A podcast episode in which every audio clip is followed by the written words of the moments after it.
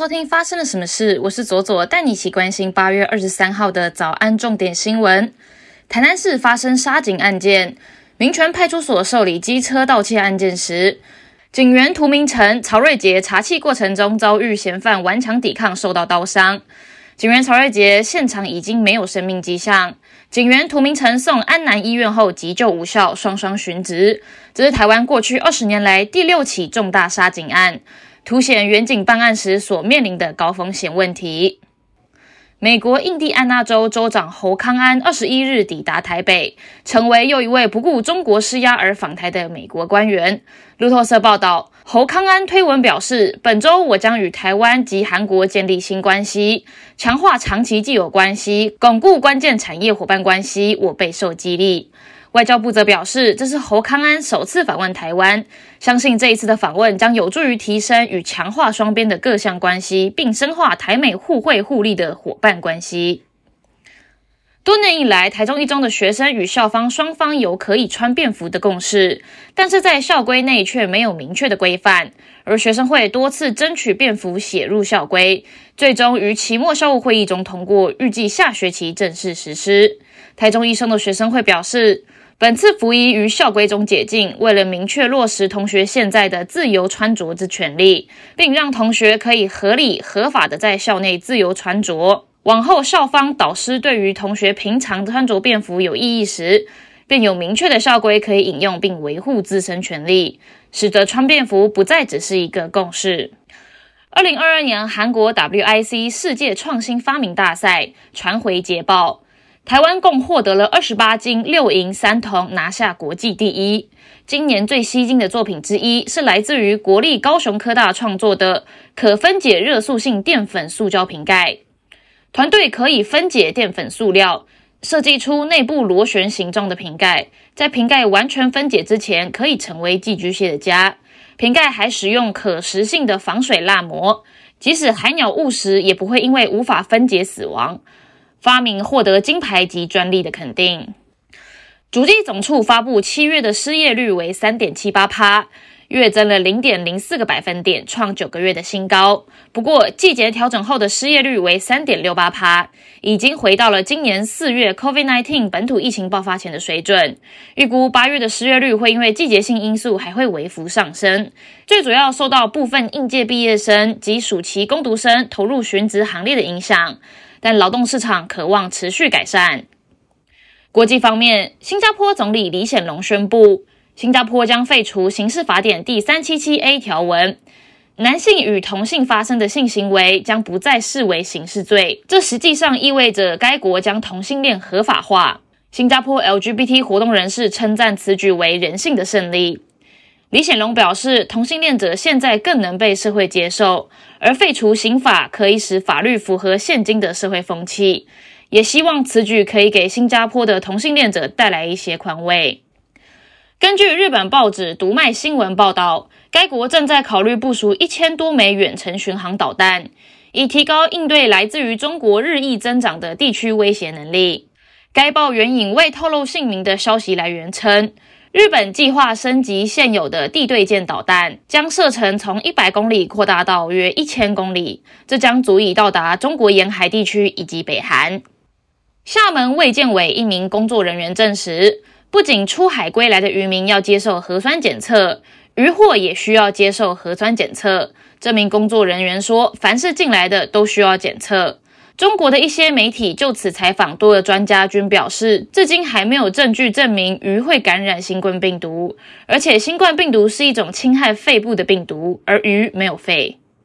日本年轻人少喝酒本来应该是一件好事，但日本政府却发起新的宣传活动，希望年轻人多喝点酒来振兴经济。和父母一辈比起来，日本年轻一代更少喝酒，从销售酒类得来的税收也大受影响。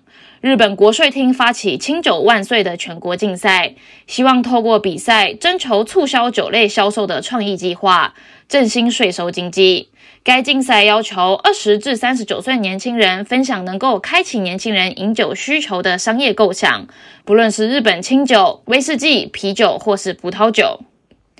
接下来我们来聊聊今天的发生了什么事。今天要聊的是这几天吵得沸沸扬扬的数位中介草案，到底大家在吵什么呢？这是前置言论自由，还是另外一场政治口水战呢？数位中介法是 NCC 在二零二二年通过的，目的是在鼓励数位中介的服务提供者，针对违法的内容，依照其服务使用条款，采取合法而且必要的自律检视以及应应措施。像是 PTT、Facebook、d c a r 巴哈姆特、YouTube 都需要接受纳管，负担八大的基本义务，包含了资讯揭露、指定代理人、公告服务使用条款，还有透明度、还有透明度报告等等。违反义务可以开罚五万元到五百万元。虽然这一套草案利益良善，是希望建立安全的网络使用环境，但是草案的第十八条到第二十六条的内容还是充满争议。我们一起来看看到底为什么会引起争议哦。第一，行政机关如果认定网络资讯有违反法律强制或禁止的规定，为了避免或减轻公共利益的危害，就可以向法院申请资讯限制令。第二。在法院审理这一项限制令是不是合法以前，主管机关如果认为这是谣言以及不实讯息，可以暂时加注警示的标志。网络平台要配合加注的警告，最多可以达到三十天。第三，法院要尽快的审理，审理如果认为有道理，就发布裁定移除资讯，而网络平台也要配合。第四，如果假讯息严重。违反法律强制或禁止规定，公共利益会有难以回复的损害。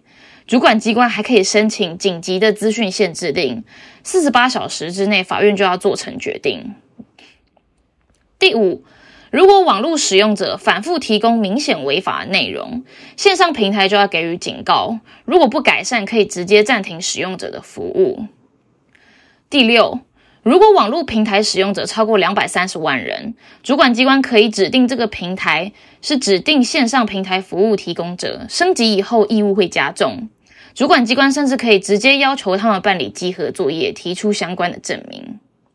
第七，政府要捐二十五亿成立的专责机构，往后督促这一些网络平台要提供更好的网络环境，保障使用者的权益，对网络平台进行行政指导。第八。这个机关的董事会全部由政府指定，而且一任是三年。第九、第四十六条到五十五条，通通都是罚款。如果不配合政府的法令规定，从五万以上到五百万以下都有相关的规定。第十，如果不配合法院的加注警告以及资讯限制令，不保存使用者资料，平台拒绝改善，主管机关认为情节严重，可以直接断绝网络服务。这种草案会引发什么样子的问题？违反法律强制或禁止规定，为避免或减轻公共利益危害，到底是什么？是针对假讯息吗？假讯息的认定本来就非常的困难，在核实消息之前，行政机关就可以先在内文加注警告，最多到三十天。但是现在资讯流通非常的快速，一个热门议题可以撑三天都算很厉害了。如果三十天都要顶着假讯息的警语，对于吸收资讯的人会造成更大的混乱，因为没有人会过了三十天之后再去看看自己当初看到的资讯是不是正确的。况且还有言论自由事前的审查机制，要求线上平台自己要审查发表者的言论。这种变相要求网络平台自我审查机制，却没有定定审查的标准，很容易让网络平台的业者无所适从。我们平常对于明显违法的事情，像是毒品啊、枪械、诈骗、儿童色情、暴力跟种族歧视等等，要求业者在收到检举并搭配内部查核之后，锁定或是删除文章，这本来是一个合理的要求。但是对于不实讯息这种需要调查审理的事情，如果要求平台去主动的侦测跟调查，对于平台端来说几乎是不可行的。更不用说这样子的事实认定上面有根本上面的困难，反而可能会扼杀到社会讨论对话的空间。现行的草案第十八条当中有明确的提到，当主管机关认定网络上面的某一条贴文为假讯息时，可以在未经法院的裁定之前，要求平台业者加注警语，即使这样子的内容是来自于欧盟二零一八年锁定的视听媒体服务指令。但是在欧盟也没有让主管机关有权责直接介入审理不实的言论或是谣言，或是针对不实的资讯进行加注。欧盟的指令是把重点摆在仇恨言论、暴力跟种族，要求提升民众的媒体识读能力。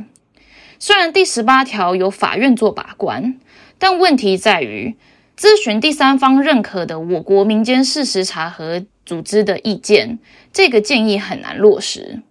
民间事实查核组织确认事实的方法，很大一部分就是去问主管机关，这样可能会造成实务上面。在执行的时候，主管机关把自己的说法过水，变成第三方意见。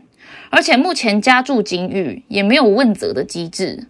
如果主管机关事后被法院判决说这不是假新闻，目前草案中政府机关也没有需要负担相关的行政责任。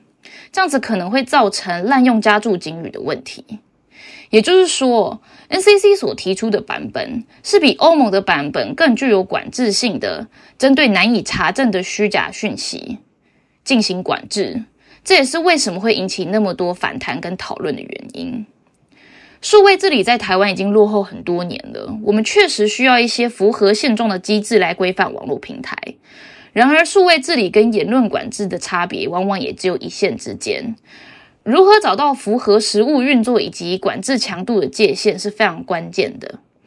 草案内容虽然利益良善，但是目前仍然过于粗糙，不仅无法抑制假讯息的流通，因为他们只要在国外的网络平台发言就可以了，政府还是无法可管，反而可能会造成境外网军的横行，但国内网络平台却需要自我审查的奇怪现象。